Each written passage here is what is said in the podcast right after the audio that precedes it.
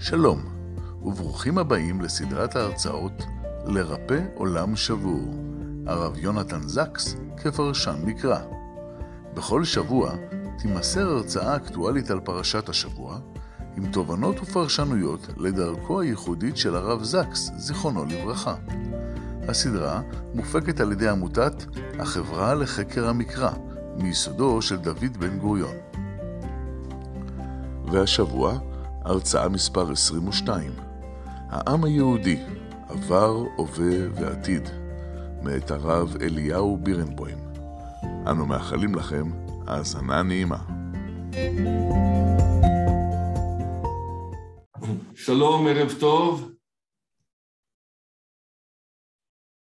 אתם רואים כעת את המצגת? כן. מצוין. טוב, שלום לכולם, אני שמח מאוד להיות איתכם בערב זה, גם כיוון שמדובר על דמותו, תורתו ומשנתו של, של הרב יונתן זקס, שנדמה לי שבשנים האחרונות כולנו הפכנו להיות תלמידים שלו, הן בחייו והן לאחר מותו, ואני שמח גם להיות במסגרת המיוחדת הזאת של החברה לחקר המקרא, כפי שאמר ישראל קריסטל, מנכ"ל החברה, מיסודו של דוד בן גוריון. אז הנה הפך להיות כבר מסורת. דרך אגב, חשבתי תוך כדי הכנת השיעור, שמאוד מעניין היה לחשוב איזה סוג של דו-שיח יכל להיות בין דוד בן גוריון לבין הרב יונתן זקס. תארו לעצמכם שהיינו מושיבים את שני ההוגים האלה, כל אחד עם משנתו ותורתו, ומנסים ליצור דו-שיח ביניהם. ללא ספק זה היה מאוד מעניין. אבל אני אנסה לעסוק היום בנושא שהתבקשתי, העם היהודי עבר, הווה ועתיד במשנתו של הרב זקס, כפי שנאמר, כפי שישראל אמר, הדברים גם קשורים לפרשת השבוע, פרשת ויחי, שעוסקת ללא ספק בלידתו של העם היהודי, בני יעקב, בני ישראל, ועוסקת גם בשבטים, בשבטי ישראל. אני אנסה תכף להזכיר את דעתו של הרב זקס על, על השבטים, השבטים האבודים. זה מאוד מעניין, שבעצם הרב זקס כותב פעמים רבות על השבטים האבודים, על האנוסים, על בני האנוסים. הנושא הזה היה מאוד קרוב לליבו, ותכף אני אנסה גם להסביר מדוע. אבל אם אני צריך, אני אפתח בכמה מילים, ולאחר מכן אנחנו נעבור ונראה מקורות מסוימים ממשנתו של הרב זקס. אין ספק שהעם היהודי היה החלק המרכזי במשנתו של הרב זקס. נכון שהוא עסק בעולם הגלובלי, נכון שהוא עסק בעמים ובדתות אחרות, אבל נדמה לי שתמיד הפריזמה של הרב זקס הייתה דרך העם היהודי. הוא הסתכל על העולם דרך העם היהודי, והוא הסתכל על העם היהודי דרך העולם. זה היה החוכמה והמורכבות והעמקה שהייתה לרב, לרב זקס. אבל כשאנחנו מדברים על העם היהודי, מהו העם היהודי, או איך בעצם אפשר לתאר את העם היהודי במשנתו של הרב זקס ובכלל. אני, אני אתאר את הדברים, גם כשאני אומר דברים שלא בשמו, אני מתכוון כמובן למשנתו ותורתו.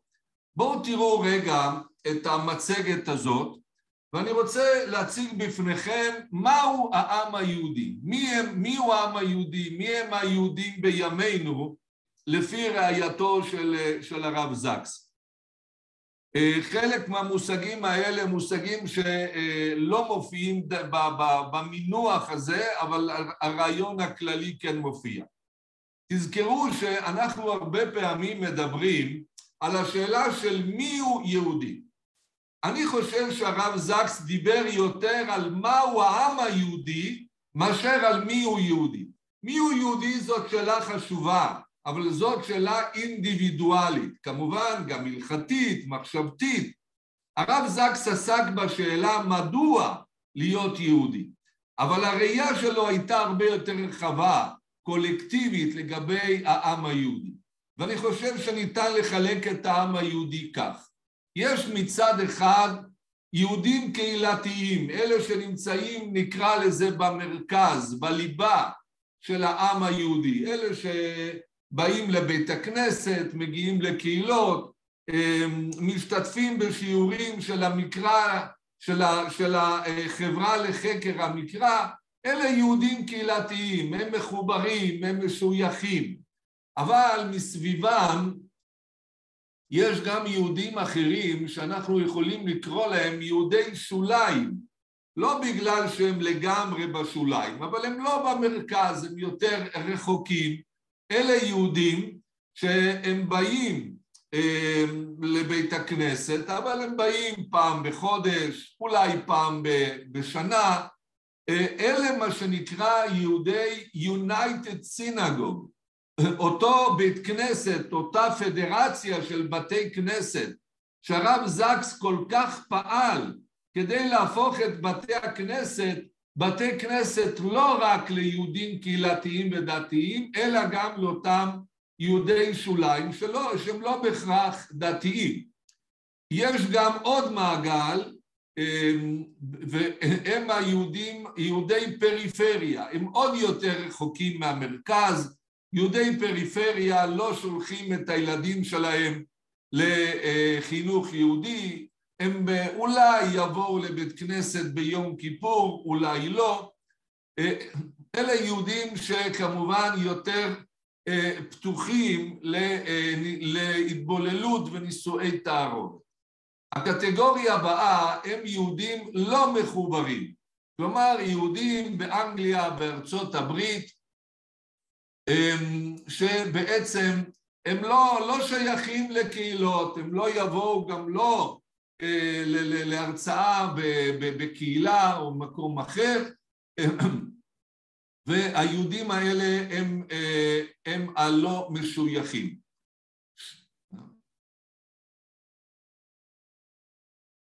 נסגרה המצגת.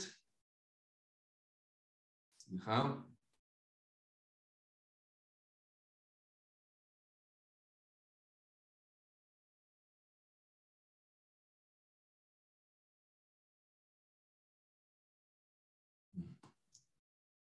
אוקיי? אם אפשר רק שהרב יעשה את ההצגה של השקופיות כדי שכולם יראו. כן, אתם אה, רואים כעת, סליחה? מצוין, רק אם אפשר לעשות את זה בהצגה כדי שזה יהיה על מסך מלא. כן.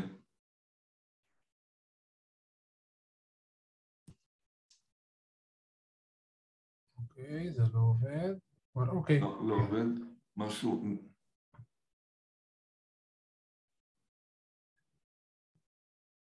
בסדר, אם זה מה שאפשרי אז אפשר להמשיך, זה בסדר, רואים. לא בצורה מיטבית, אבל בסדר. אמ, אני, אני יכול לשתף? יש לי אפשרות שיתוף, אני... כן, כן, לא, כרגע רואים, אבל אני רק מציע שהרב כן. יעשה את זה. אוקיי. נראה לי שיש משהו אצלך, איזו פקודה שנעצרה, ולכן אני לא יכול לפתוח את זה. ניסיון נוסף.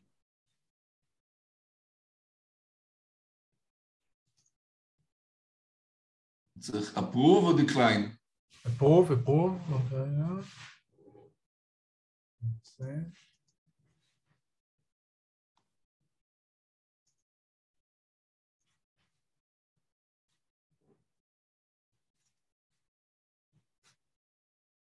לא, אני רואה שהשליטה אצלך. אני מנסה, אבל טוב, יש פה איזושהי בעיה. אוקיי, אז נמשיך ככה. נמשיך ככה. טוב, אני, אני רגע, אני אמשיך, אם תצליח לפתור את זה או שאני אסגור ואפתח שוב. בכל לא, אופן... לא, לא, נמשיך ככה, נמשיך ככה. מסביב אה, למעגלים האלה, יש גם מעגלים נוספים שהם מעגלים של אה, יהודים לא משויכים, של אה, זרע ישראל, של יהודים שהם צאצאי העם היהודי, של שבטים אבודים, מעגלים שונים שלפעמים אנחנו שוכחים שהם חלק מהעם היהודי. הרב זקס לא שכח, הרב, הרב זקס כותב פעמים רבות, פעמים רבות בספריו, שמבחינתו השבטים האבודים צריכים להתייחס אליהם גם היום כחלק מהעם היהודי. בין אם הם נמצאים באופן פיזי, בין אם הם לא נמצאים, אבל מבחינתו הם חלק מרכזי בראייה שלנו, וכנ"ל הנושא של בני אנוסים מספרד ופורטוגל, שהיה מאוד קרוב לליבו. ולכן אני בעצם מחדש במובן מסוים את העם היהודי בדמות הזאת של מעגלי העם היהודי. הרב זקס לא הסתכל על העם היהודי בצבע אחד, במעגל אחד, אלא מעגלים מעגלים, מעגל אחד בתוך השני, אולי מעגל אחד ליד השני, אבל מה שברור הוא שהעם היהודי הוא עם צבעוני בעיניו של הרב זקס, ואת זה הרב זקס הבין גם מבחינה מחשבתית, אבל גם מבחינה מעשית, כאשר הוא התחיל בעצם לפעול אה, ביהדות אה, אנגליה, בריטניה, בתוכניות שעוד מעט אני אציג בפניכם, לחיזוק אה, עתידו של העם היהודי. וכעת אני רוצה רגע להתייחס לשאלה לגבי עתידו של העם היהודי. הנושא של ההרצאה שלנו, העם היהודי, עבר, הווה ועתיד. והשאלה היא, האם לפי הרב זקס, יש עתיד לעם היהודי. זו השאלה שאני רוצה לנסות להסביר. הרי לפי הרב זקס, ברור שיש עבר לעם היהודי. הרב זקס כותב הרבה על עברו של העם היהודי, הוא כותב גם על ההווה של העם היהודי. אבל נדמה לי שהרב זקס התייחס לעם היהודי, להיסטוריה של העם היהודי כמטוטלת. מטוטלת של שעון, שלפעמים העם היהודי נמצא למעלה ולפעמים הוא נמצא למטה. הרב זקס היה מודע לתנועתיות שיש בהיסטוריה היהודית. לא תמיד העם היהודי למעלה ולא תמיד נמצא למטה. אבל מבחינת העתיד, נדמה לי שהרב זקס לא ראה את עתידו של העם היהודי כמובטח. נכון שיש הבטחות אלוקיות, שלא יידח ממנו נידח, ולא אלמן ישראל, יש הבטחות גם בנביאים וגם בחז"ל לגבי הקיום היהודי, אבל הקיום היהודי יכול גם להיפסק, יכול חס ושלום להיות חורבן בית שלישי. ומבחינה זאת הרב זקס לא ראה באופן אה, טבעי לחלוטין את העתיד של העם היהודי, אלא אם כן היהודים, וכמובן המנהיגים הרוחניים והרבניים והמחנכים וההוגים, אה, ייקחו אחריות על עתידו של העם היהודי. נדמה לי שהראייה הזאת היא ראייה מאוד משמעותית, כיוון שפעמים רבות שרבנים, מחנכים, הוגים, מדברים על העבר. אתם יודעים, מאוד קל לדבר על העבר, מאוד קל להאחז בעבר של, אה, של העם היהודי או של כל עם אחר. אה, אני יכול לספר לכם, אני שימשתי גם כרב בקהילה היהודית בטורינו באיטליה, אה, למרות שאני לא איטלקי, אבל זכיתי לשמש כרב בקהילה באיטליה, למדתי כמובן הרבה, גם מבחינת ההיסטוריה היהודית והפסיקה, ההיסטוריה האיטלקית והפסיקה המיוחדת ליהודי איטליה והמנהגים, וכמובן גם המאכלים הטובים שיש באיטליה. אבל uh, שמתי לב באיטליה לדבר מאוד מאוד מעניין. יש באיטליה הרבה קהילות קטנות. אה, באופן כללי, המדינה שהיו בה הכי הרבה קהילות קטנות במשך ההיסטוריה היא איטליה. היו זמנים שבאיטליה היו מעל 450 קהילות, אני מדבר בערך עד המאה ה-17. 450 קהילות, לפעמים קהילות קטנטנות של 20-30 משפחות, וכמובן קהילות יותר אה, גדולות. אמ, ומהקהילות הקטנות עד היום יש קהילות אה, באיטליה כמו מודנה, שיש פחות מ-70-80 יהודים, אבל המאפיין את הקהילות הקטנות באיטליה, שבכל קהילה תמצאו מוזיאון. אתם, אני מניח, אתם מכירים או ראיתם את המוזיאון היהודי היפה שיש ברומא, במוזיאון בלתי רגיל, אבל לא רק בקהילה יהודית ברומא, גם בקהילות הקטנות תמצאו מוזיאונים. ראשית, בגלל שכמובן ההיסטוריה של יהודי איטליה היא מאוד ארוכה ומאוד עשירה, ויש חפצים ש... שעד היום נמצאים ביודאיקה. אבל נדמה לי שהסיבה הנוספת שיש מוזיאונים בכל קהילה היא כיוון שיהודי איטליה חיים את עברם. הזהות היהודית האיטלקית מבוססת בעיקר על העבר, על, על הנוסטלגיה, על, על ההיסטוריה המפוארת של יהודי איטליה שנמצאים ברומא אלפיים שנה ובטורינו כאלף שנה.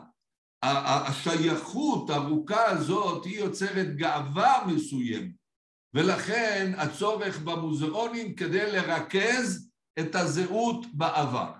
בא הרב זקס ואומר, מוריי ורבותיי, אם אנחנו רוצים לדאוג לעתידו של העם היהודי, לא רק לזכור את עברו ולא לא רק לקיים את ההווה, אלא לחשוב על עתידו, אנחנו צריכים לדבר על העתיד. אנחנו לא יכולים להישאר רק בראייה היסטורית על העבר. אנחנו לא יכולים לבסס את הזהות היהודית של הצעירים בקהילות היהודיות רק על בסיס ההיסטוריה היהודית, אלא אנחנו צריכים לבנות ביחד את, ההמש...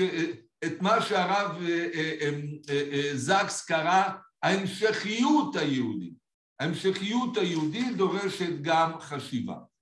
אני אנסה עוד פעם אחת לראות אם אני יכול להראות לכם את הטקסטים.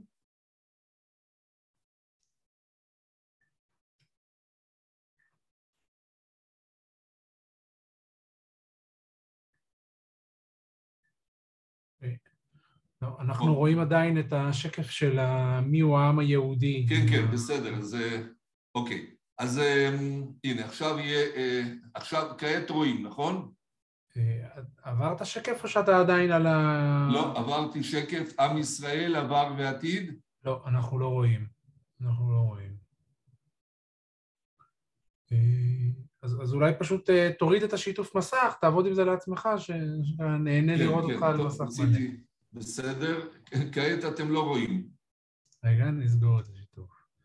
אוקיי, כעת אנחנו רואים את הרב על מסך מלא. כן.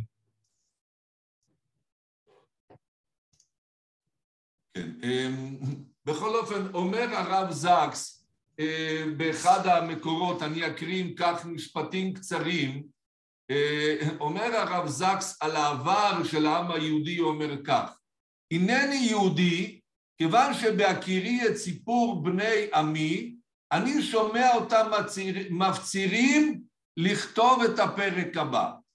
לא הגעתי משום מקום, יש לי עבר, ואם העבר כלשהו יכול לצוות על מישהו, הרי שעבר זה מצווה עליי.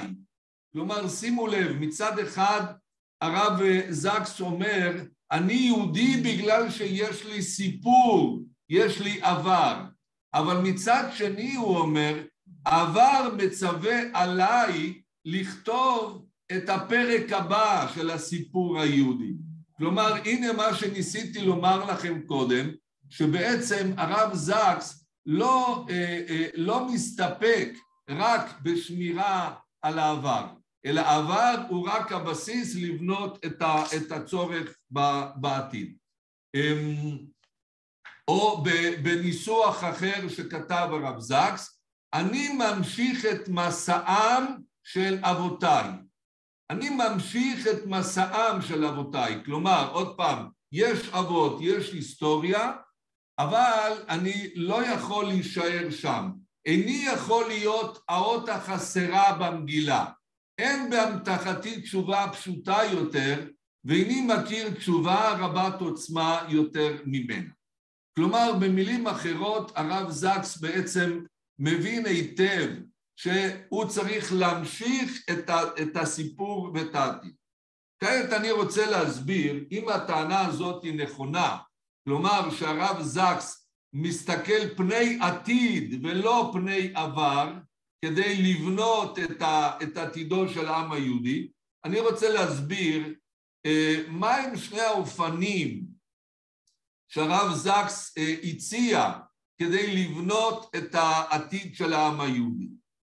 אה, נושא אחד הוא הנושא של השאלה היהודית. הרב זקס עשה דבר שלא הרבה רבנים ולא הרבה הוגים עשו.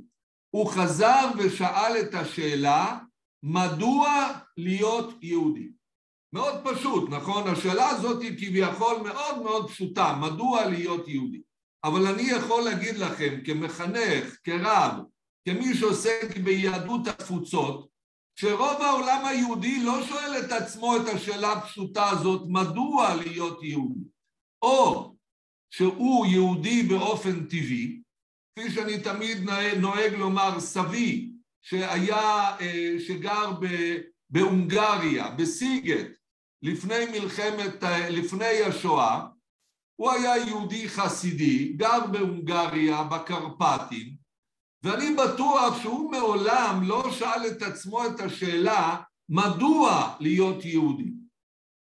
היה לו ברור, הוא, הוא קם בבוקר והוא היה יהודי, הוא נשם יהדות, הוא לא היה צריך לעמוד מול המראה ולשאול את עצמו את השאלה הזאת.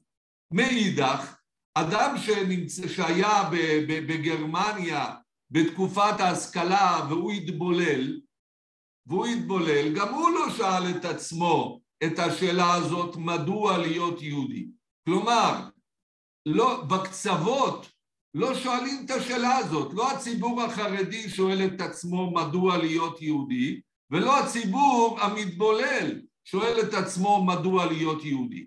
בא הרב זקס ואומר לנו, רבותיי, אם אנחנו רוצים לשמור את המיינסטרים, את המרכז של העם היהודי ואת עתידו, תתחילו לשאול את עצמכם את השאלה הזאת, וכמובן, סליחה, וכמובן אתם צריכים לתת תשובה לשאלה הזאת. עכשיו, אומר הרב זקס דבר מאוד מעניין.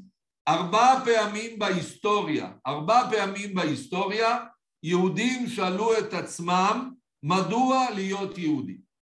כל פעם שיהודים שאלו את עצמם באופן קולקטיבי את השאלה הזאת, זה היה בתקופה או בזמנים של משבר.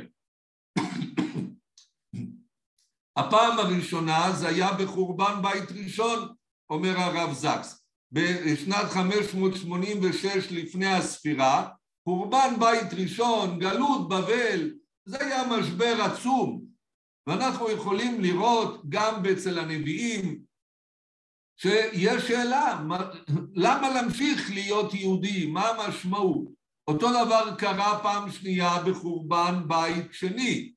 פעם שלישית שיהודים שאלו את עצמם מדוע להיות יהודים מבחינה קולקטיבית, זה היה אחרי האינקוויזיציה וגירוש ספרד, שאנחנו רואים אצל ההוגים, אצל הסופרים, אצל הפילוסופים, מאברבנאל ועד בעל עקדה, שהם שואלים איך או למה להמשיך להיות יהודי אחרי המשבר הכל כך גדול של חורבן העם היהודי שהיה באינקוויזיציה ובגירוש ספרד. והפעם הרביעית, אומר הרב אה, אה, זקס, היא.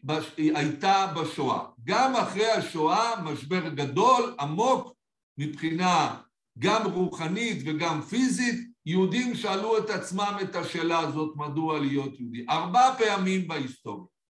בא הרב זקס ואומר, גם עכשיו אנחנו במשבר. גם עכשיו העם היהודי לא יודע בדיוק איך לשמור על עתידו.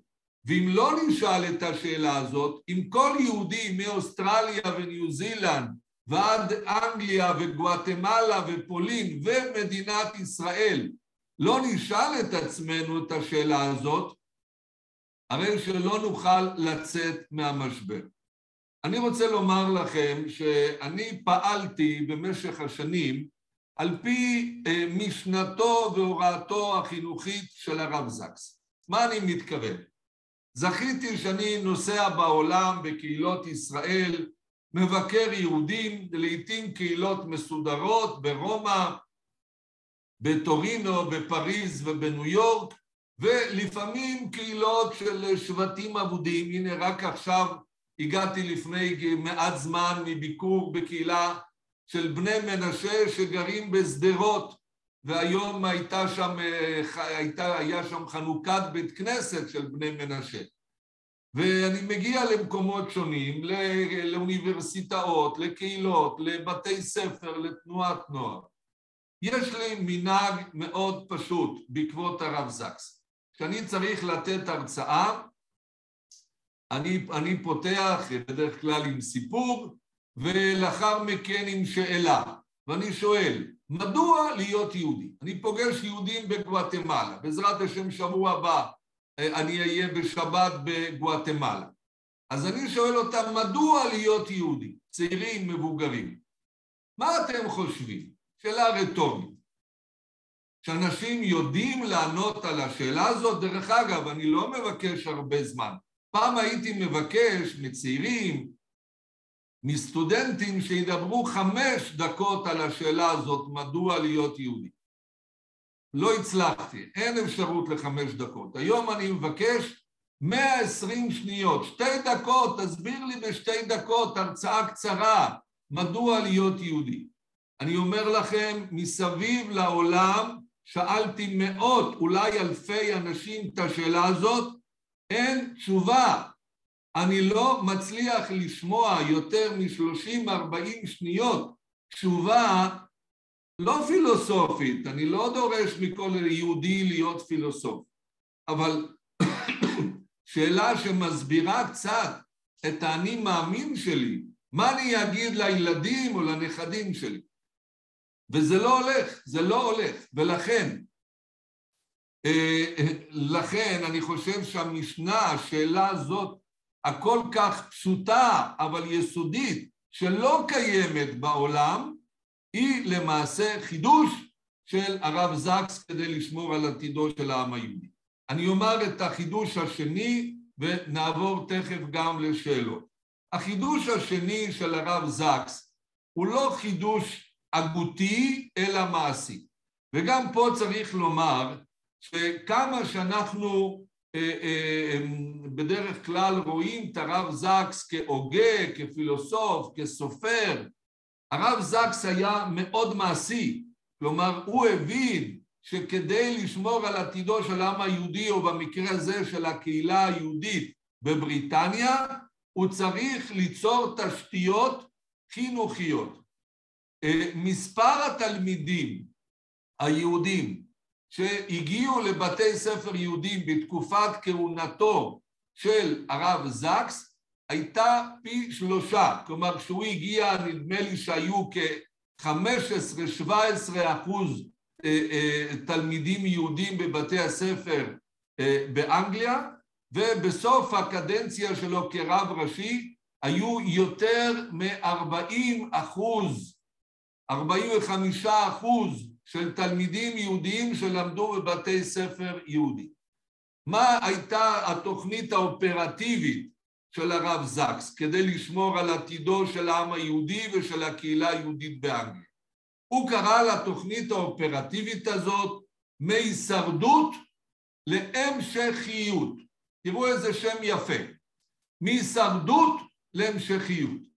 אמר הרב זקס, ויש לי את זה בטקסטים, אבל אני לצערי לא, לא הצלחתי לשתף את המצגת, אבל אמר הרב זקס, העם היהודי הרבה פעמים חושב הישרדות, הוא רואה את עצמו כקורבן, תסלחו לי, כמסכן. בא הרב זקס ואמר, תפסיקו להסתכל עליכם רק בעיניים של מסכנים, של הישרדות. תעברו מהישרדות להמשכיות.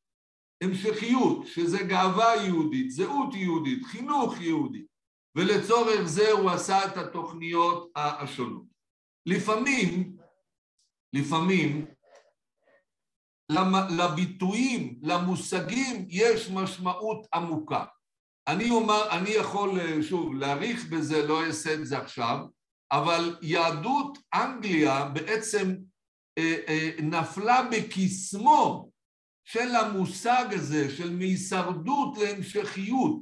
זאת, אה, אלה שתי מילים שהן קריאה לפעולה. מצד אחד יש בהם הרבה חוכמה, אנחנו לא, לא רק צריכים לשרוד, לא מדובר פה על שאנחנו צריכים לשרוד מבחינה רוחנית או בג'ונגל, לא, אנחנו צריכים אנרגיה להמשיך. אבל הביטוי הזה שיצר, שייצר, שהציע הרב זקס, גרם ממש לחיזוק, למהפכה חיובית אה, אה, אה, ביהדות אנגליה, ולפי דעתי גם במקומות רבים ואחרים בעם היהודי. ולכן, לסיכום החלק הזה, נדמה לי שאם פתחנו בשאלה של מהו העם היהודי, והרב זקס הבין שהעם היהודי הוא קשת של מעגלים וצבעים, ואנחנו עברנו לשאלה האם יש עתיד לעם היהודי, ולשאלה השלישית, כיצד לשמר על עתידו של העם היהודי. הרב זקס בחר את הדרך של אפלטון, של פילוסוף, לשאול שאלות. מדוע להיות יהודי? זאת הייתה דרך אחת, והדרך השנייה הייתה לקרוא לפעולה מהישרדות להמשכיות, ואין ספק שהוא הצליח בשני הדברים האלה. דרך אגב, אומר רק שלגבי השאלה מדוע להיות יהודי, הרב זקס הציע לפי דעתי עשרות תשובות. מדוע עשרות תשובות? הרי לכאורה אדם יכול לומר, מדוע להיות יהודי? יש רק תשובה אחת. לא, אבל, העם, אבל הרב זקס הבין שאולי יש תשובה אחת, אבל אין עם יהודי אחד, והוא כותב את זה. הוא אומר, אנחנו מאוחדים, זה נכון, אבל מה זאת אומרת, יש יהודים רק בצבע אחד, במעגל אחד? לא. וכיוון שיש סוגים שונים של יהודים, לא יודע אם המילה היא סוגים, אבל השקפות שונות של יהודים, הרי שהרב זקס עשה דבר נפלא.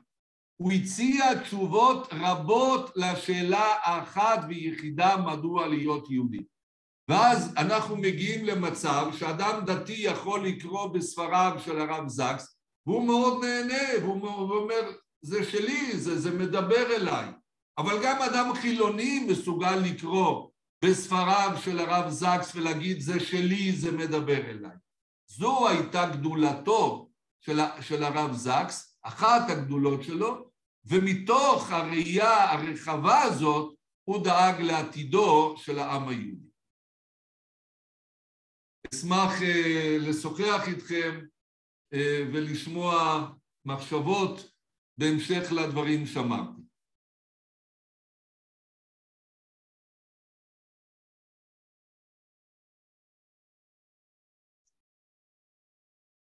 זלמי, תפתח את המיקרופונים. אפשר לפתוח. אפשר, מי שרוצה אפשר לפתוח. מי שרוצה לשאול יכול לפתוח את המיקרופונים. כן, אפשר לשאול שאלה? אפשר כן, לשאול שאלה? בבקשה. בבקשה, בבקשה. אז השאלה, אז השאלה שלי, כשהרב שואל את השאלה, למה, האם, האם, למה אתה יהודי? אז אני הבנתי שהוא שואל את זה להרבה מאוד מקומות, ותשובה הוא לא קיבל. לא שומעים.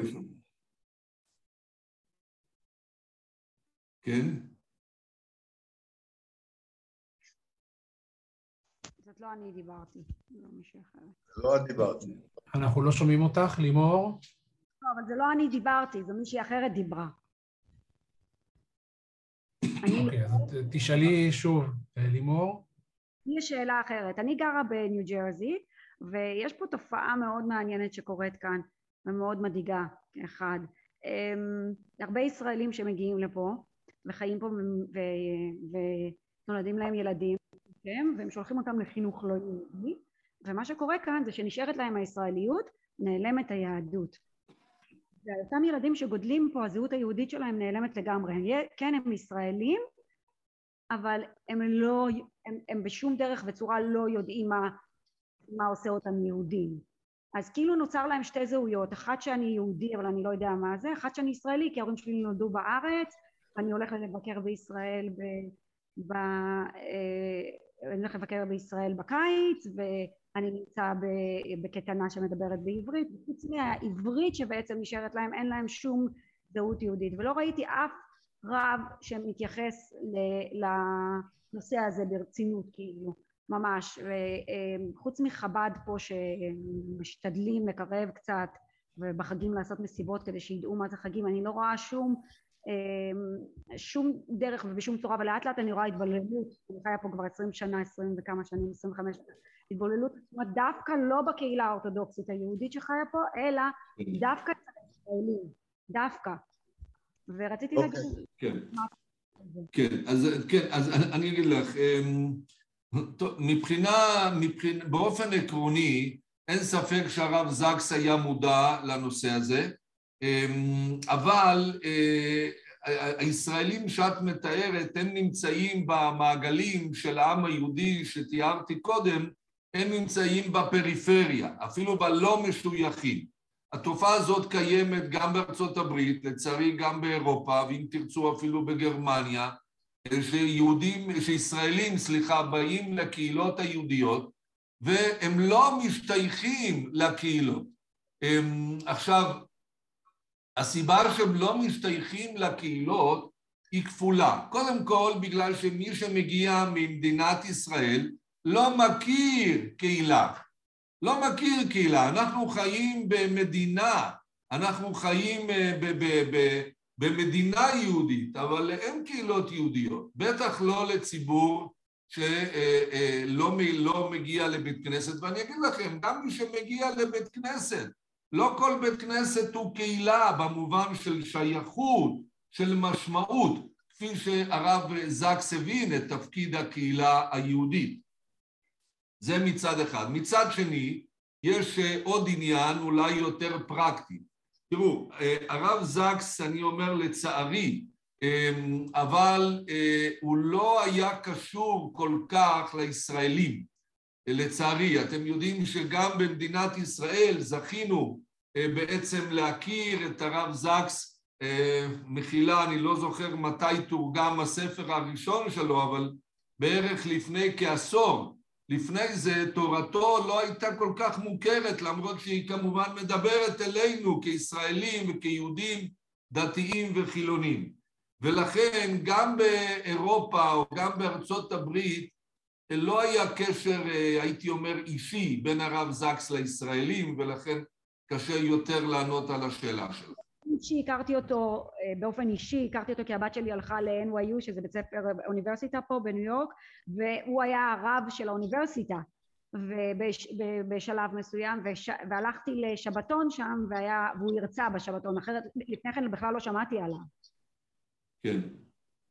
בסדר גמור. אבל, אבל אני מסכים במאה אחוז שהזהות הישראלית לא מספיקה כדי לשמר את עתידו של העם היהודי במילים פשוטות. כלומר, ישראלים, אני ישראלי כמובן, אני עליתי לארץ לפני חמישים שנה, אמ, אבל אני מודע לזה שיש הבדל בין הזהות הישראלית ליהודית, ולגור במקומות שונים בעולם ולדבר עברית או לאכול חומוס, זה, זאת לא זהות יהודית חיובית, לא מספיקה.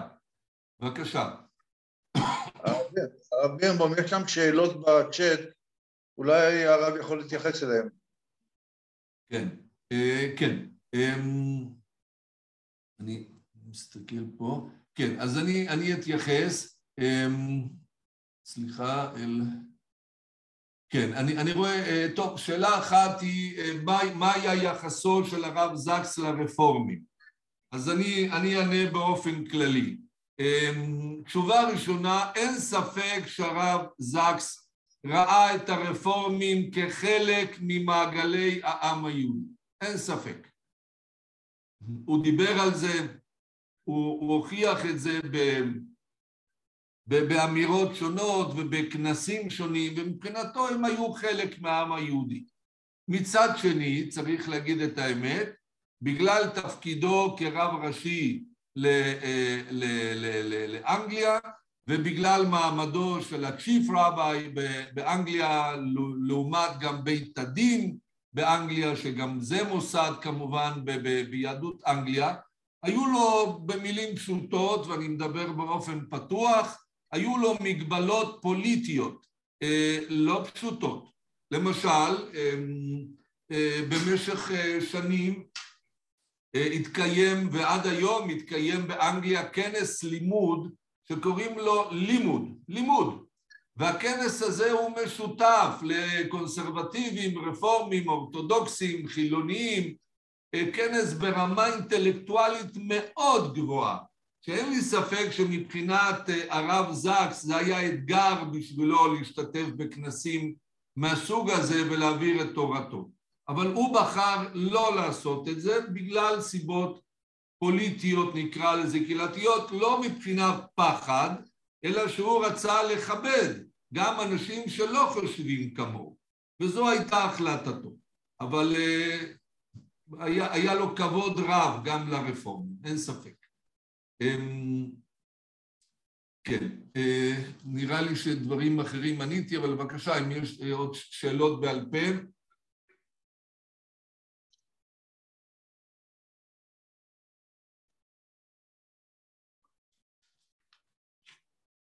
מה, מה התשובה באמת, אחת מהתשובות שהרב משיג לגבי למה להיות יהודי?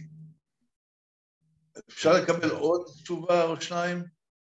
אה, כן, אז אני... כן, אני בהחלט.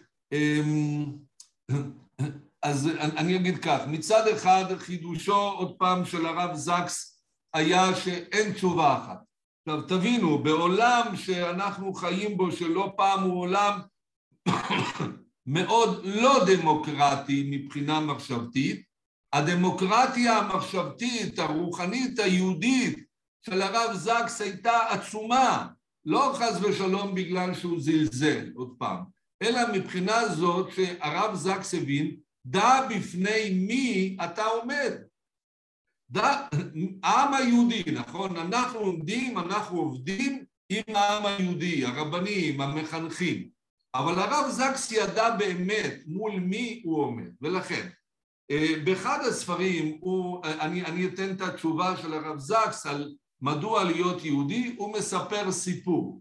אמ, אין ספק שהרב זקס ציטט לא פעם אה, אה, סיפורים ביוגרפיים וסיפורים שהוא שמע, וזה גם מאוד יפה ומעניין שכמה שהוא היה ברמה אינטלקטואלית ואקדמית ותורנית גבוהה, הוא לא ויתר על הסיפור כחלק מהעברת המסר.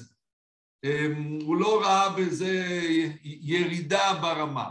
אז הנה הרב זקס מספר כך, סיפור על השואה שמבטא את התשובה גם כן מדוע להיות יהודי.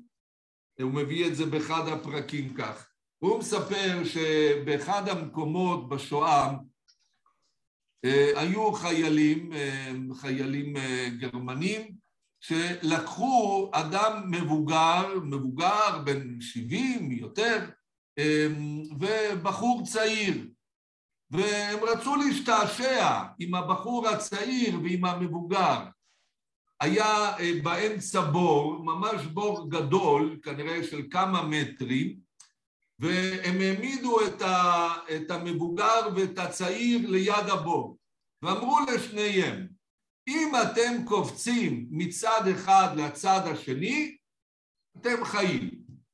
אם אתם לא מצליחים לעבור, לקפוץ מצד אל צד מצד אחד של הבור לשני, אנחנו הורגים אתכם. זה היה, תסלחו לי, כנראה איזה שעשוע לא עלינו של החיילים הנאצים.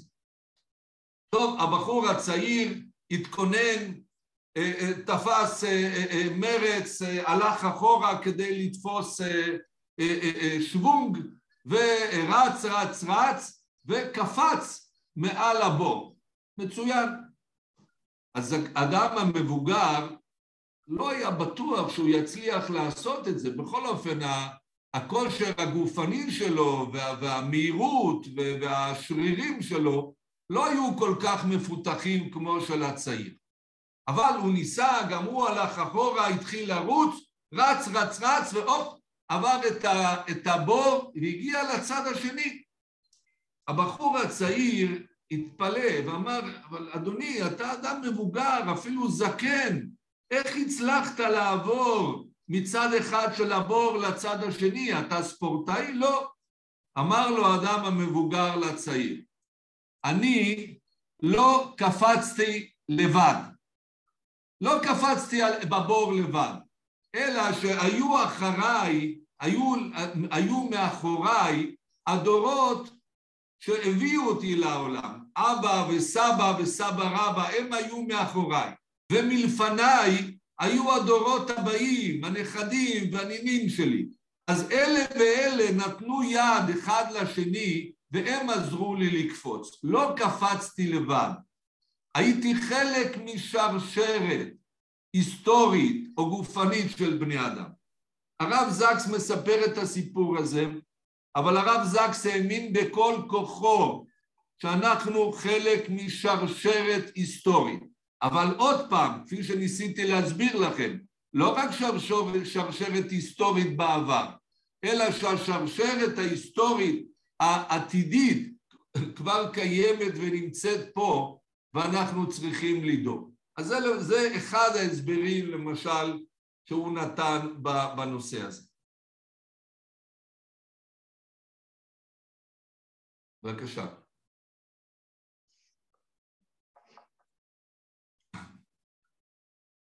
משה, אתה רוצה לשאול? אני מבקש לשאול. יש לך את המסורת כבר להיות זה שחותם. כן. בבקשה. תודה. האם שומעים אותי? כן. מה הייתה דעתו של הרב? איך אנחנו צריכים להתנהג פה, בארץ, היהודים הממלכתיים, כלפי, היהוד... כלפי אותם אלה שאנחנו קוראים להם חילונים?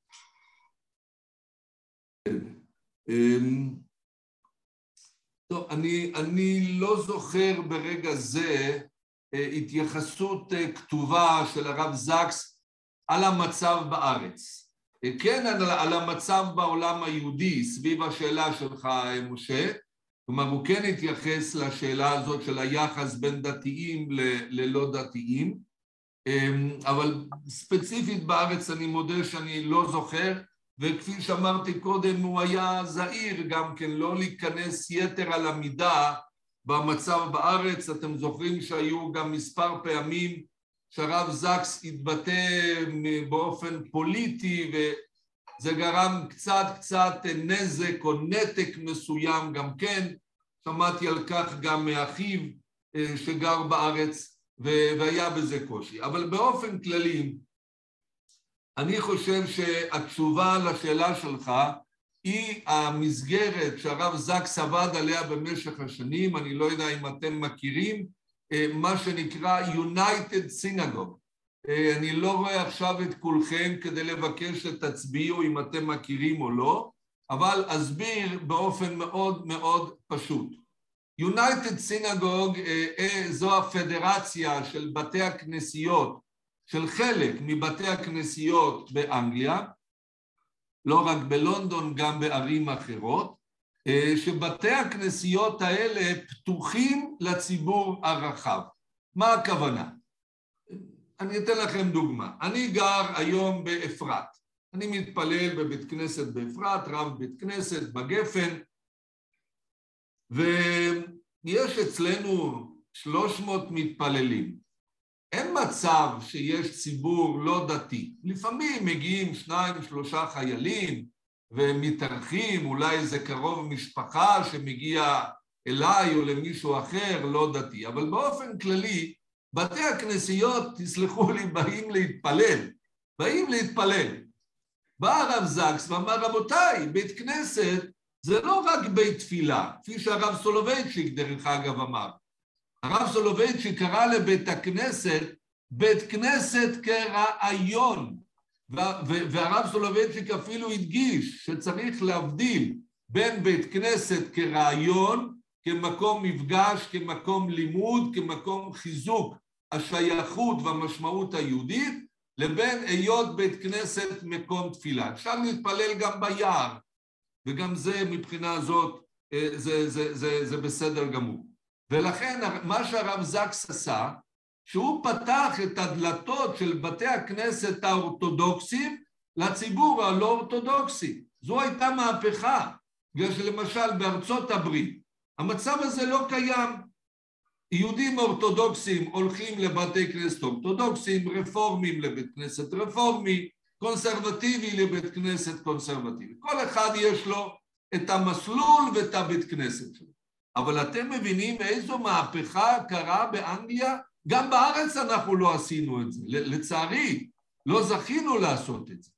כאילו לפתוח את בתי הכנסת לציבור לא אורתודוקסי. אז לפעמים באים לבר מצווה וכך הלאה. אבל אני מדבר על כך שיהודים באו ובאים עד היום, ויהודי לא אורתודוקסי מרגיש טוב בבית הכנסת האורתודוקסי, זה, זה דבר עצום.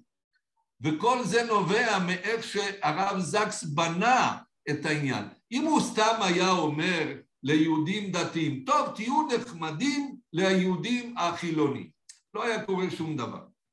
עוד פעם, הוא אמר, לא, לא, לא, לא, לא, תפתח את בית כנסת, תושיב את האדם הלא דתי שרוצה, בלי כפייה, שישב לידך בבית הכנסת. בוא נראה מה קורה, בוא נראה איזו, איזו אינטראקציה חברתית, רוחנית, זהותית קורית. ו- ו- ואכן, בזה הוא צדק, ו- ו- ויש עד היום דינמיקה וחיבור באופן טבעי. אז זה, זה, זו התשובה לפי דעתי, United Synagogue.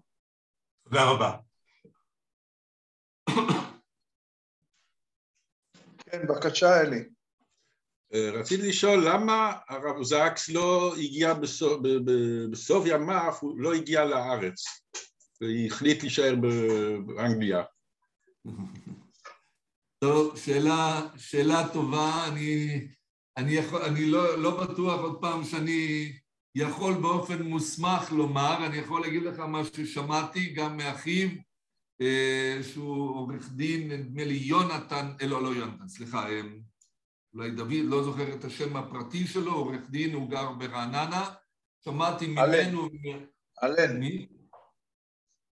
אלן, אלן זקס. אלן, כן, תודה, תודה.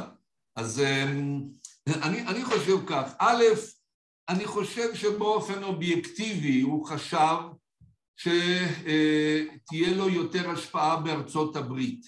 מבחינת השפעה על יהדות העולם, גם בתחום היהודי וגם בתחום האקדמי, והרי כשהוא סיים את תפקידו כצ'יף רביי באנגליה, אז בעצם הוא היה חלק גדול מהזמן בארצות הברית.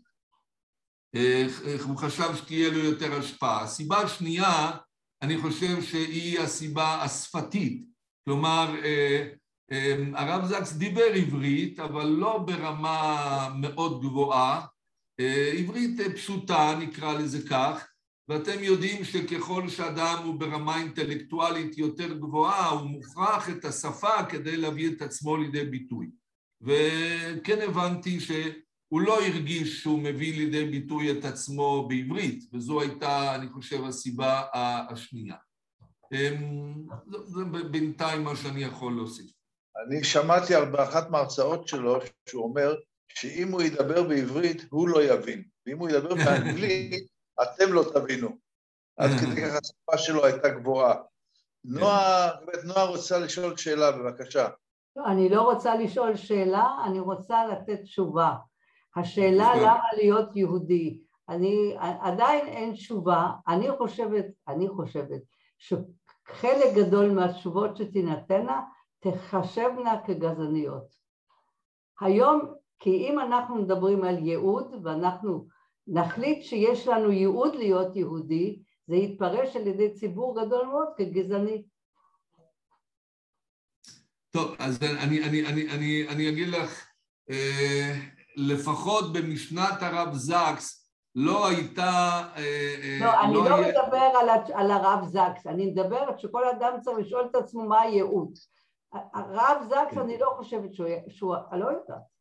אוקיי, כן, לא, בסדר, לא, לא, אני, אני מבין, אני מבין שיש חשש כזה, אבל אני רק אומר, לא אצל הרב זקס. הרב זקס כתב הרבה על הנושא של העם הנבחר, במה אנחנו עם נבחר, נכון. והדבר האחרון שהוא היה מוכן לקבל, שזה מסיבות אה, אה, אה, גזעניות או אתניות אפילו, או גנטיות לצורך העניין. כן. ברור, רגע, אני, ברור לי, ברור לי, יחד עם זה הפירוש, הציבור הרחוק אולי, היותר רחוק, ייתן לזה פירוש גזעני. כי אם אני אגיד מדוע העם נבחר כתפקיד לשפר את העולם כפי שהוא כותב, זה מה שהוא כותב. אז יגידו לי שאני גזענית. לא האנשים שומרי המצוות, אנשים שנמצאים במעגל השלישי והרביעי. כן. שאלה, יש פה שאלה מעניינת, הרב בירנבום. האם הרב זקס אפשר לרפורמים, להכניס רפורמים לבתי כנסת רגילים? להכניס לתפילה או לשיעורים? ככה אני מבין את זה, אני לא יודע מי כתב את זה, אבל כן. לא, באופן חד משמעי כן, חד משמעי, כלומר גם אצלו בבית כנסת נכנסו יהודים רפורמים. אני לא חושב שהייתה לו אפשרות, שוב, מהסיבות הפוליטיות שהזכרתי, לתת לרב רפורמי אפשרות לתת הרצאה או דרשה בבית כנסת האורתודוקסי, אבל זה כבר שלב אחר. להיכנס ללא ספק. ללא ספק. אוקיי, אם אין שאלות נוספות, אני רוצה להודות לרב בירנבום, הרצאה מאוד מעניינת ומאלפת, ונשמח לשמוע אותך בעתיד שוב. בשמחה. תודה לכולם, וישראל קריסטל, יישר כוח גדול על הפעילות שלך. זה לא, לא פשוט בימים אלה אה, להכין תוכנית שיטתית ולהזמין אנשים. שבאופן אה, קבוע באים ושומעים שיעורים, ואין לי ספק שזה חלק מהמורשת של הרב זקס. אז באמת אה, בהצלחה בהמשך הדרך.